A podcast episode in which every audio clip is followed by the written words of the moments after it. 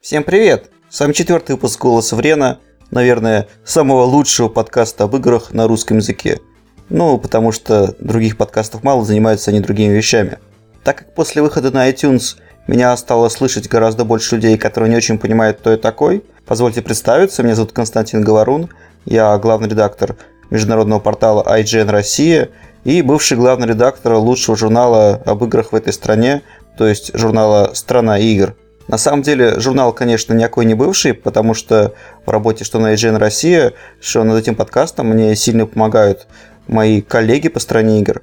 В частности, в этом выпуске мы много поболтаем с Натальей Одинцовой, э, заместителем главного редактора, собственно, страны игр. Ну и главная фишка моего подкаста то, что я не хочу делать записи на 2-3 часа с болтовней ни о чем, какими-то смехуёчками, э, отступлениями от темы. Я хочу, чтобы вы, слушая подкаст в машине, не знаю, или там на горшке, получили максимум информации об играх за короткое время, ну и чтобы вам было весело, конечно.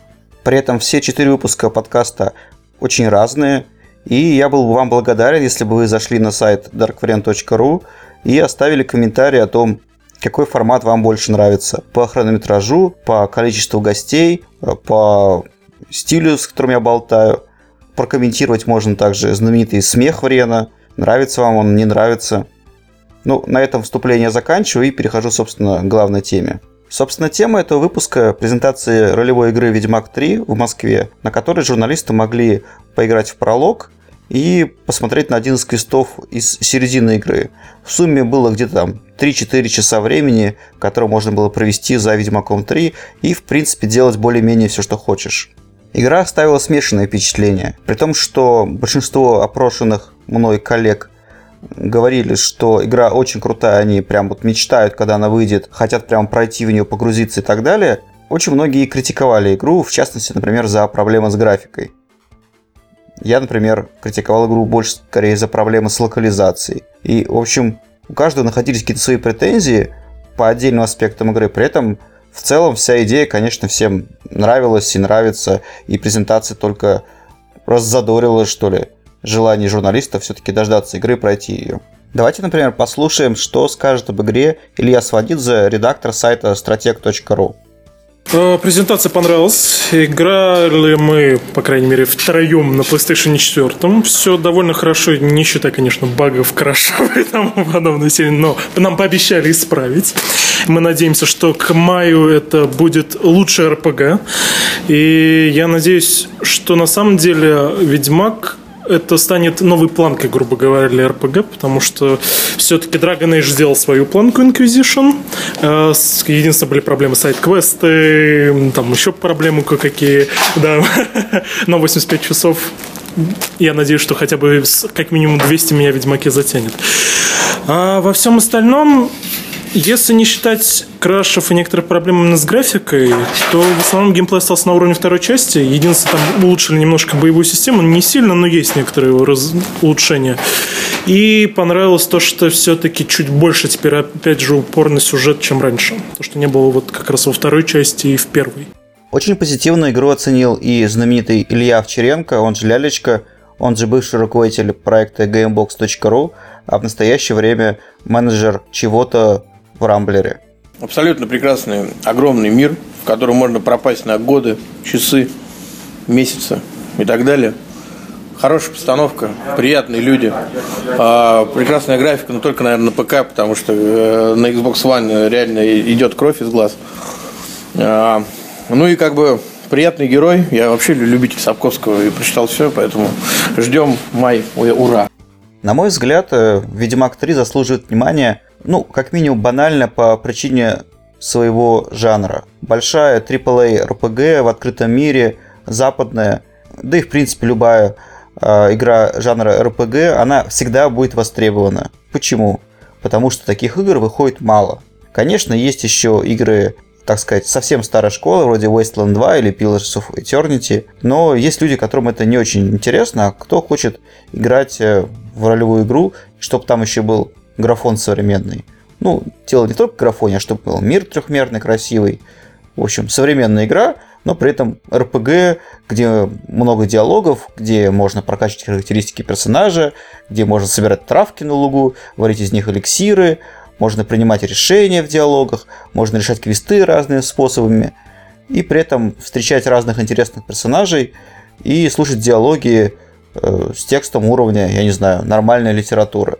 При этом Ведьмак выгодно отличается еще от других подобных игр тем, что он основан, ну пусть и косвенно, на довольно известной книжной вселенной Анджея Сапковского, которую можно любить и не любить, но тем не менее это важная веха в развитии, что ли, книжной серьезной фэнтези. При этом из конкурентов в этом смысле у Ведьмака есть только игра по мотивам Игры Престолов, которая, ну, совсем отвратительная. И, пожалуй, что ли, и все. Именно поэтому у Ведьмака 3 уже прямо сейчас есть целая группа яростных фанатов, которые готовы отгрызть голову любому, кто скажет, что их великая любимая игрушечка не так хороша, как они себе это представляли. С другой стороны, Ведьмак 3 уже пошел по стопам Watch Dogs в том плане, что разработчики последовательно ухудшают графику по сравнению с тем, что было обещано в начале. На эту тему уже рисуются мемы, над Ведьмаком 3 смеются, и журналисты, которые приходят на мероприятие, первым делом лезут смотреть какие там полигоны, текстуры и прочая фигня. Но так как мы в журнале «Страна игр» э, привыкли обсуждать игры как искусство, поэтому мы первым делом как раз смотрели за тем, как э, в игре устроен сюжет, какие здесь квесты, насколько есть интересные персонажи. И конкретно в случае с Ведьмаком 3 очень много внимания мы уделили локализации, которая, к сожалению, чудовищна. Настолько чудовищно, что я даже специально уточнил у издателя игры в России, компании Stuff Club, кто переводит, кто занимается этим. Оказывается, что на этот раз это не Soft Club, это какая-то новая небольшая компания, которая была нанята напрямую поляками CD проекта. Видимо, собственно, в этом и проблема. Об этом и многом другом мы сейчас, собственно, и поговорим с Натальей Одинцовой. Наслаждайтесь. После того, как мы поиграли в Ведьмака, мы обсудили с коллегами то, что нам не понравилась локализация, но внезапно некоторые из них с нами не согласились. На мой взгляд, голоса подобраны просто чудовищно вернее, голоса подобраны средние. Проблема в том, что, ну, актеры уже поднадоели. А вот э, говорят не с интонациями, которые, ну, просто совершенно дикие, естественные. То есть так люди не, не выражаются. Вот как ты думаешь? Ну, нужно отметить при этом, что периодически актеры все-таки попадают в роль, и когда кто-нибудь говорит, например, твой собеседник в таверне, всякие простые крестьяне, которые не доверяют Ведьмаку, то их словам ты почему-то все-таки веришь.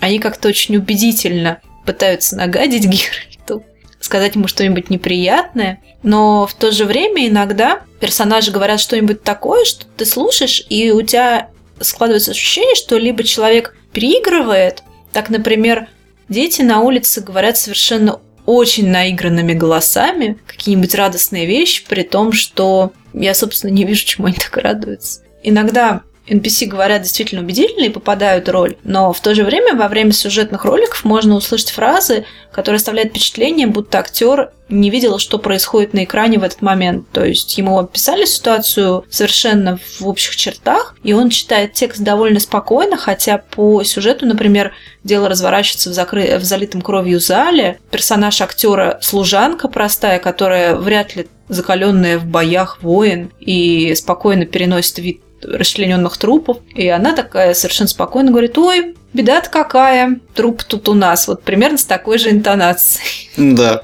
Опять ярлы разбушевались. Кровяк-то с пола стирать. Сколько стирального порошка-то уйдет. А, на мой взгляд, э, лучше всего попали в роль актера, когда они в таверне заказывали водку. Налейте-ка мне ржаной, холодненькой. Таверна, в принципе, нужна для того, чтобы проиллюстрировать возможности системы. И там нет каких-то вариаций. То есть ты не можешь получить какой-то другой исход от диалога от того, что ты выбрал другую опцию с фраз.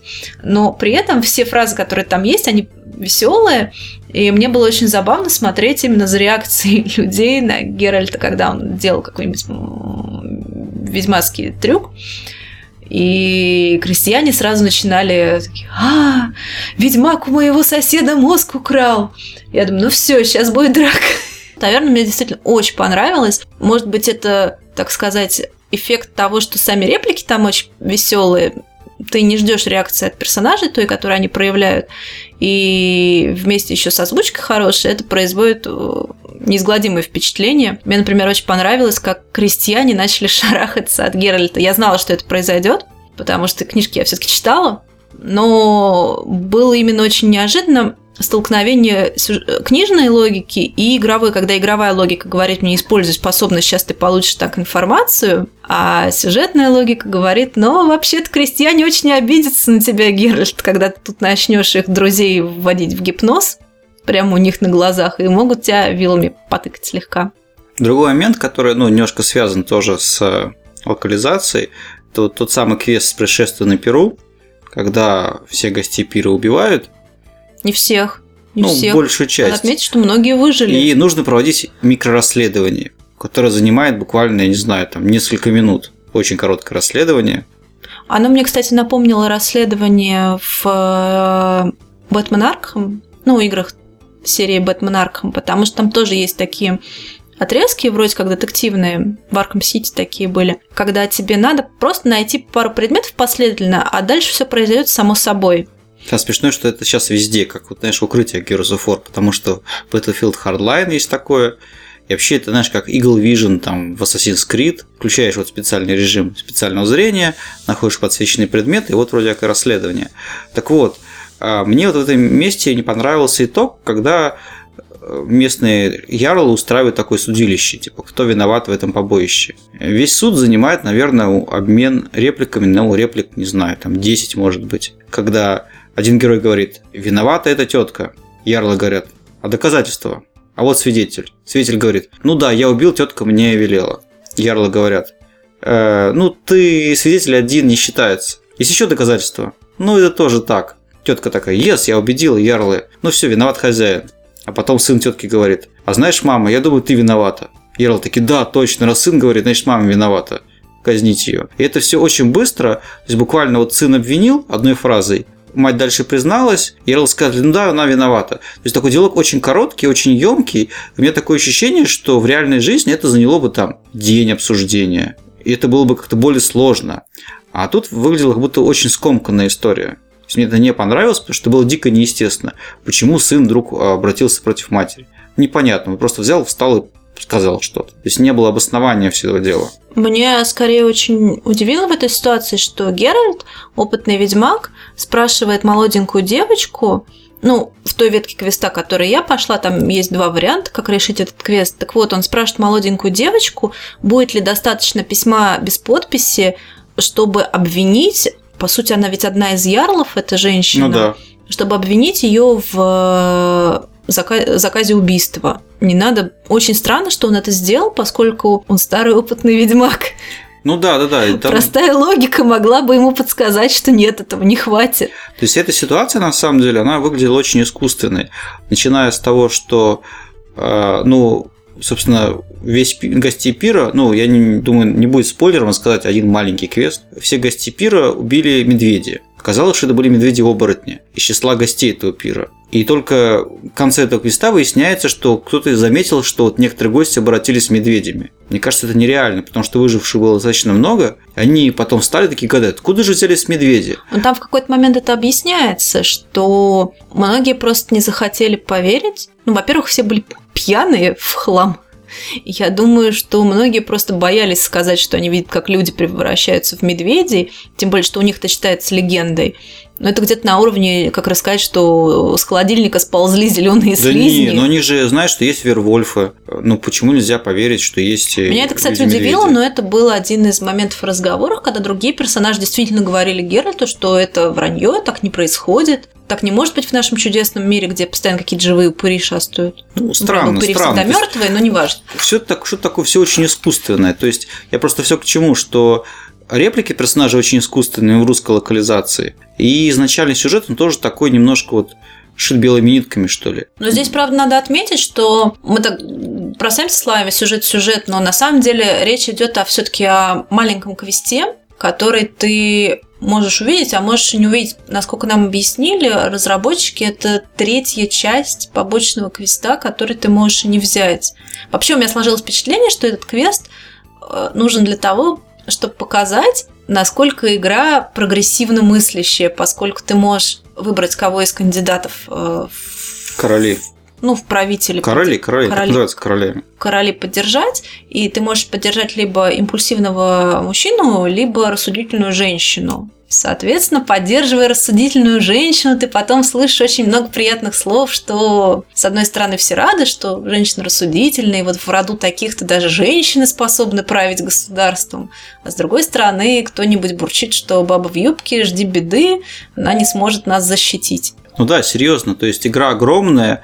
Я сначала думал, что это какой-то важный квест, оказалось, что это малозначимый квест, и получается, что выбрали именно эту сцену. И я уверен, что какой-нибудь там сайт, типа известного сайта Хулигон, э, обязательно вот это, про эту сцену расскажет и скажет, что да, авторы Ведьмака прогрессивные чуваки, у них вот женщина, она не просто женщина с сиськами, она еще и вот королем может стать. И там целое вече, можно сказать, мужиков, ну, ярлов, Нет, более Выберет того, её.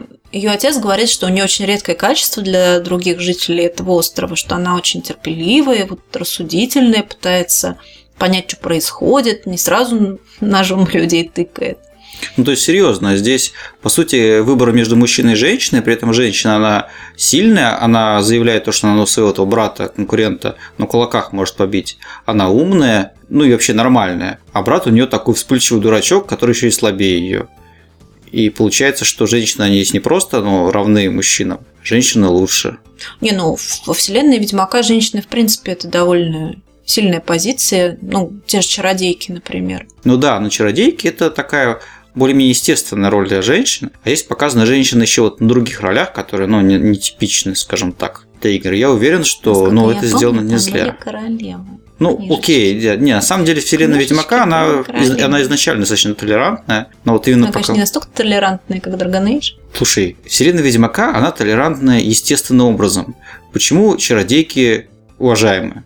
Потому что у них есть сила. Они могут Потому что ты будешь лягушкой, если не будешь уважать. Да, почему есть королева? Ну, потому что в средневековье реально были королевы на самом деле. То есть это не выдумка какая-то там толерантная, а это правда. И на самом деле, ну, на том же Вече вполне могут выбрать и королеву. Кстати, вот именно в скандинавских странах, ну, в Северной Европе, а, как раз короля выбирали довольно часто, ну, среди там, соответствующих дворянских родов. И довольно часто выбирали именно женщин. То есть это совершенно нормально. И авторы Ведьмака-то, они на самом деле игру не, не испортили ради толерантности, но вот именно показать толерантную сцену ради пиара, я думаю, это вот похоже на то. Важное примечание. Не читайте сайт Хулигон за завтраком и никогда не давайте на него ссылки. Причем, кстати, вот хороший опрос, это вот именно а, текст переведен плохо. Потому что, в принципе, мне показалось, что Я текст, не думаю, что который это, с знаешь, словами, он нормальный. Ну, Ну подписан вот я внизу. говорю, есть же разница, как писать текст, когда ты хочешь, чтобы он именно был написанным, и как писать текст, когда ты хочешь, чтобы он был произнесен. Ну, собственно, для радио пишет текст совсем иначе, чем для журнала. И, может быть, именно не, не подумали о том, что текст будет произноситься, соответственно, надо именно как-то проговаривать эти фразы, может быть.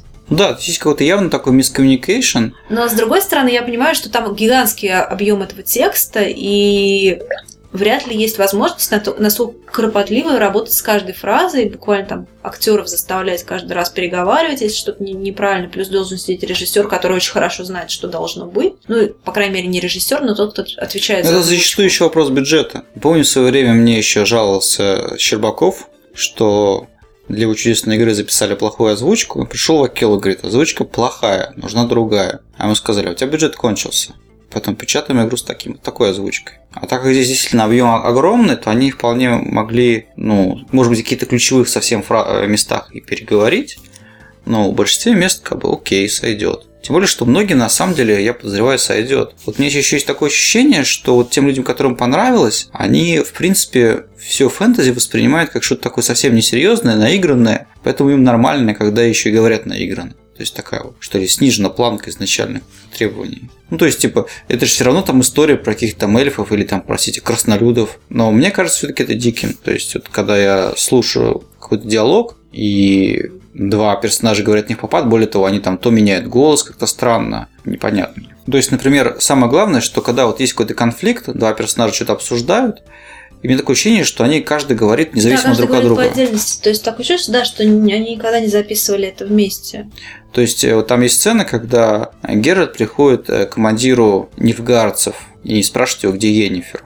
И такое ощущение, что они действительно вот как вот два человека, разделенные там железобетонной стеной. То есть Геральт, например, как-то хамит ему. Хотя вообще-то он находится в чужом военном лагере, и в любой момент ему могут голову отрубить. Хотя А он ему говорит, там, ты там что там вообще, как там вообще офигел, там, ну, каким-то таким, каким-то гопницкими такими совершенно фразами говорит, хотя, во-первых, это командир гарнизона, он может ему вообще ничего не сказать про Енифер из вредности, а во-вторых, он, ну, здесь главный, сила, авторитет, вот, и, соответственно, командир тоже ему отвечает так как-то вот, не знаю, не по-командирски. А вывод мы хотим сделать, на самом деле, такой, что очень интересно будет потом узнать, как э, реально фанаты Ведьмака к этому отнесутся. Я, к сожалению, просто не играл второго Ведьмака на русском языке, я играл только на английском. На английском там была озвучка, ну, версия для Xbox э, 360, ну, совершенно нормальная. У меня не было никакого дискомфорта. И, в принципе, у меня очень давно не было дискомфорта, связанного с попаданием в роль, в принципе, в играх.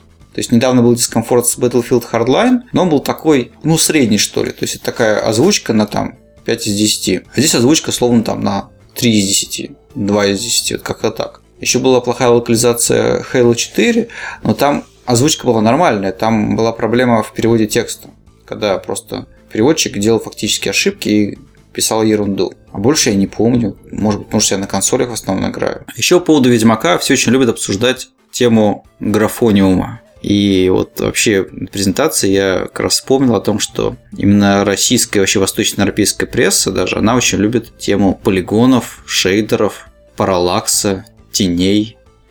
Я не знаю. Ну, в общем, любит всякие термины использовать и видеть в играх какие-то вот такие вещи невероятные. Ну, я вот скорее увидела, что отдельные журналисты хотят видеть в игре абсолютно точное воспроизведение реальности. Вот до, до последнего, я не знаю, микрона, наверное, чтобы вот если уж есть смена дня, деревья, то обязательно должны тени вот меняться в реальном времени по мере того, как солнце садится. Еще что-то должно происходить. Не знаю, мухи должны мимо героя пролетать, чтобы он мог в кулак схватить. А если этого нет, потому что, например, игровым игрой это никак не обусловлено, для игры это никак не требуется, это все равно преподносится как недостаток, типа смотрите, что я нашел. Причем меня удивило, люди очень быстро как-то хватаются за увиденный вроде как недостаток. Мне рассказали, например, что «Ой, смотри, здесь нельзя убить зайцев, как ужасно, в этой игре нет интерактивных животных, какой Минус кошмар». балла. Минус 2 балла, да, сразу. Нету, вот нельзя убить зайцев. Это вам не... Ну, понятно, что это не Red Dead Redemption, но нет, ну, нельзя убить зайцев. Я из принципа пошла и убила зайца. В этом проблема, что очень часто человек вот видит проблему и даже не пытается найти ее решение. Ну, один раз не получилось убить, значит, наверное, вообще нельзя. Я хотя вспомнил в свое время, когда я Шинмю показывал какому-то знакомому pc фанату, я говорю, смотри, какое красивое дерево, смотри, какие красивые яблоки. Он мне говорит, а сорвать яблоко можно? Я говорю, нельзя. Ну, говно игра. Хотя игра ну, вообще не про это. Вот. Но с Ведьмаком такая штука, что, ну, вот, на мой взгляд, вот игры надо оценивать потому, ты смотришь на нее, красиво тебе или некрасиво. Потому что, ну, в конечном итоге все к этому сводится, а не к тому, какие там технологии использованы. Вот, я смотрел, и вот, на мой взгляд, вот очень такой парадоксальный момент, что смотришь на какой-нибудь скриншот, красиво, ну, не скриншот, ну, кадр какой-то, через 5 минут смотришь, страшно все.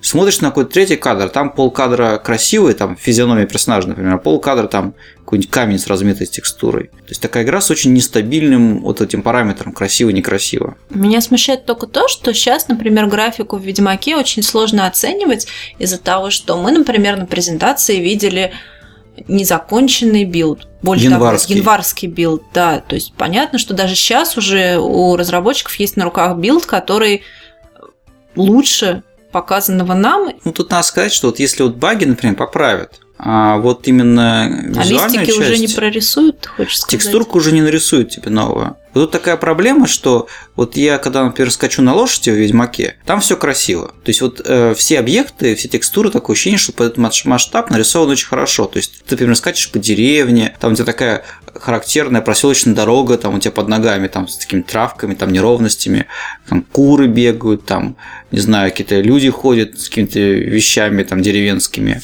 на горизонте там, там деревья, трава, кустики, вот эти вот несколько вот слоев, что ли, растительности, там трава, кусты, деревья.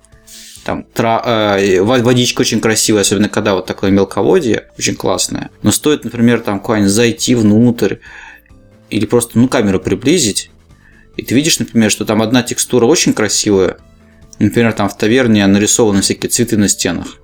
Такая прикольная, красивая текстура. А какие-то текстуры просто вот как будто вот про них забыли. Но мне кажется, это как раз можно доработать. Ну, ставится какая-то текстура как... Блин, мы опять тоже свелись, блин, Мы к обсуждению технических к вещей. херат. Смысл просто в том, что, например, ну, если брать тот же Dragon Age Inquisition, там, я думаю, наверное, если так вот сравнивать технически, наверное, он хуже. То есть там, ну, я не могу вспомнить, что там Здравствуй, обсуждение технических да блин. Ну, мы вынуждены это делать, потому что, ну, вот, вот, вот есть люди, которым это важно. Вот. Но смысл в том, что Dragon Age э, это как вот во всех вот консольных играх, еще, наверное, со времен PS1. И авторы умеют малыми средствами решать большие художественные задачи. Когда смотришь на игру, тебе, в принципе, всегда нормально. А Ведьмак это вот такая типичная игра PC-шная школа, когда местами нормально, вроде бы круто, а смотришь, и вот не нравится вот что-то. И вот что-то лезет в кадр не то. Камера не так расположена.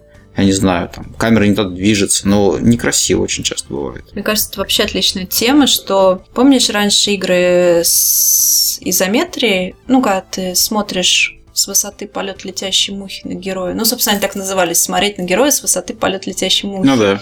А Ведьмак это игра, которую лучше всего смотреть с высоты спины лошади. Да, да. Не, ну понятно. Просто из-за того, что Ну, не знаю, эта игра с не сложилось такое миром, впечатление, потому что там в некоторые моменты, когда я шла по лесу, там плутала в каких-то зарослях, в принципе, тоже было довольно симпатично. не, вот лес, заросли, вот Горы э, мне очень понравились. Вот горы. когда ты идешь по заснеженному хребту, еще вдали какой-нибудь силуэт горы вообще отлично. ну, вот, не, вот такие места хорошие. Интерьеры зачастую не очень хорошие. И вот когда, ну, что ли, местность сделана из простых материалов, типа камня, там как-то все сразу неинтересно. При этом, например, в том же Bloodborne такие же места там из камня и железа гораздо лучше. Весь Bloodborne это камень и железо. Да, и, та- и они там сделаны красиво. А Ведьмак это игра про вот куриц, травку, проселочную дорогу и лошадь.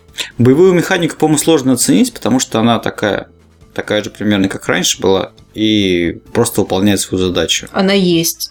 Она есть, да. То есть там есть меч, и можно рубить, можно э, отпрыгивать в сторону. Мне понравилось, кстати, поведение врагов, что они довольно разнообразные, плюс, плюс они могут прибегать еще, например, волки прибегают, когда ты кого-то кромсаешь из их собратьев, они, видимо, ну, чувствуют, что драка происходит, и они прибегают, и тебе становится сразу гораздо сложнее с ними драться. Ну, собственно, они любят отпрыгивать, чтобы ты не мог э, закомбить их как-то очень ловко. Ну и думал о том, чтобы разнообразить свой подход к истреблению фауны. Но при этом, насколько я знаю, ты сражался с Грифоном, и Грифон ты забил очень легко. Когда я бил Грифона, то я вспоминал игру Dragon's Dogma, потому что когда я анонсировал игру Dragon's Dogma, показывали первую демку, тоже нужно было бить Грифона. Более того, там тоже можно было его приманивать, потому что, ну, Грифон-то он летает, нужно было на землю опустился. И в него можно было стрелять стрелами, чтобы он на землю тоже опустился. Правда, там огненные стрелы были. А здесь я нашел стрелы самонаводящиеся, во-первых, вернее, арбалетные болты. А во-вторых, а, разрывные арбалетные болты, которые в полете разделяются на три. То есть такой арбалетный болт с разделяющимися боеголовками. И благодаря этому Грифона я убил довольно быстро. Потому что, в принципе, я понял, что можно даже серверным мечом не бить, а просто взять эти мои чудесные болты, всадить их в него и получить награду. Что касается Ведьмака в целом, то это вот если брать Skyrim и Dragon Age, это, мне кажется, что-то среднее. То есть здесь э, Вернее, даже не так. Здесь сюжет ощутимо, мне кажется, больше, чем, ну, чем Skyrim, понятное дело, но и сильно больше, чем в Dragon Age. То есть именно такая вот на story-driven игра, где много всего происходит, и все концентрируется вокруг Ведьмака. Почему? Потому что здесь, в отличие от там, Dragon Age и Skyrim, у тебя персонаж заранее задан. И авторы пишут сценарий вот, ну, под него конкретно, а не под там, любого персонажа, которого ты там сгенерируешь. И это, по-моему, круто. Мне все-таки вот хотелось бы, чтобы они сдержали обещания и ну вот, например, в Dragon Age есть реальная проблема, что часто у квеста нет каких-то альтернативных концовок. Вот ты можешь его решить только таким способом. Ты не можешь, грубо говоря, вместо того, чтобы... Ну, тебе сказали, иди убей. Ты не можешь вместо этого договориться как-то и пойти убить того, кто заказал. Или наоборот, там, ну, как-то решить проблему другими способами. Ну, то есть, да, то есть Ведьмак в этом плане не, Ведьмак не, в этом не, смысле- не дублирует как бы Dragon Age или что-то Э, еще. Ведьмак в этом А, смысле мы не знаем, потому что мы не видели всю игру еще, но нам обещают, что там будет иначе, что там будут какие-то альтернативные варианты. Ну, Правда, в том квесте, опять же, о котором мы говорим, там про... Ну, там, Зал. собственно, альтернатива либо мальчик, либо девочка. Но говорят, что после этого ты, когда приходишь там в королевство это, то последователи будут уже лю- ну, люди, жители отличаться в зависимости от того, кто у них король по поведению. Ну да, ну это такая вот уже глобальная развилка, которая, ну она вот одна. А, при этом, кстати, я вот еще заметил, что вот в квестах Ведьмака очень много всегда морали. То есть там, когда, например, убиваешь Грифона в самом начале, ты на самом деле понимаешь, что Грифон-то он хороший, а люди мудаки. Там, э, ну, тоже маленький спойлер, но это из начала игры, поэтому я не вижу там какой-то гигантской Люди проблемы. чем-нибудь убили его детенышей. Да, да. То есть, э, когда Ведьмаку дают задание убить Грифона, он выясняет, что Грифон, он недавно покинул свое гнездо и там просто мечется по округе, у него нет определенного места жительства. Бомж, он, короче, Грифон бомж. И, естественно, Ведьмак, он, э, чтобы ну, разобраться в этом деле, чтобы понять, как с ним воевать, он пытается найти место, где вот он жил. Находит это место и выясняет, что на самом деле солдаты туда пришли и убили его спящую подругу, Грифониху, и разрушили гнездо и там, там разбили яйца. Ну, короче, А у Грифонов, э, хату.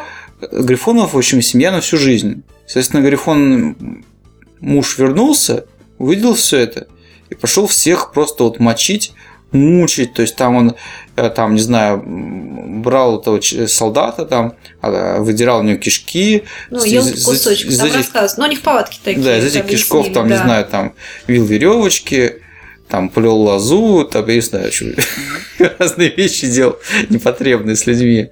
Вот. И после этого ты понимаешь, что, в принципе, Грифон-то он нормальный. С другой стороны, он людей нормальных тоже, ну, которые ничего не повинных, обижает. Подводя итог, хочу сказать, что напомнить, что игра выходит в мае. До этого времени еще много можно успеть переделать. И я думаю, что на самом-то деле все баги, и графические, и зависания, все это уберут, по крайней мере, на консолях, по крайней мере, через пару дней после релиза. Ну, а PC-геймеры, наверное, уже привыкли к таким вещам, поэтому, ну, будут терпеть, как всегда терпели.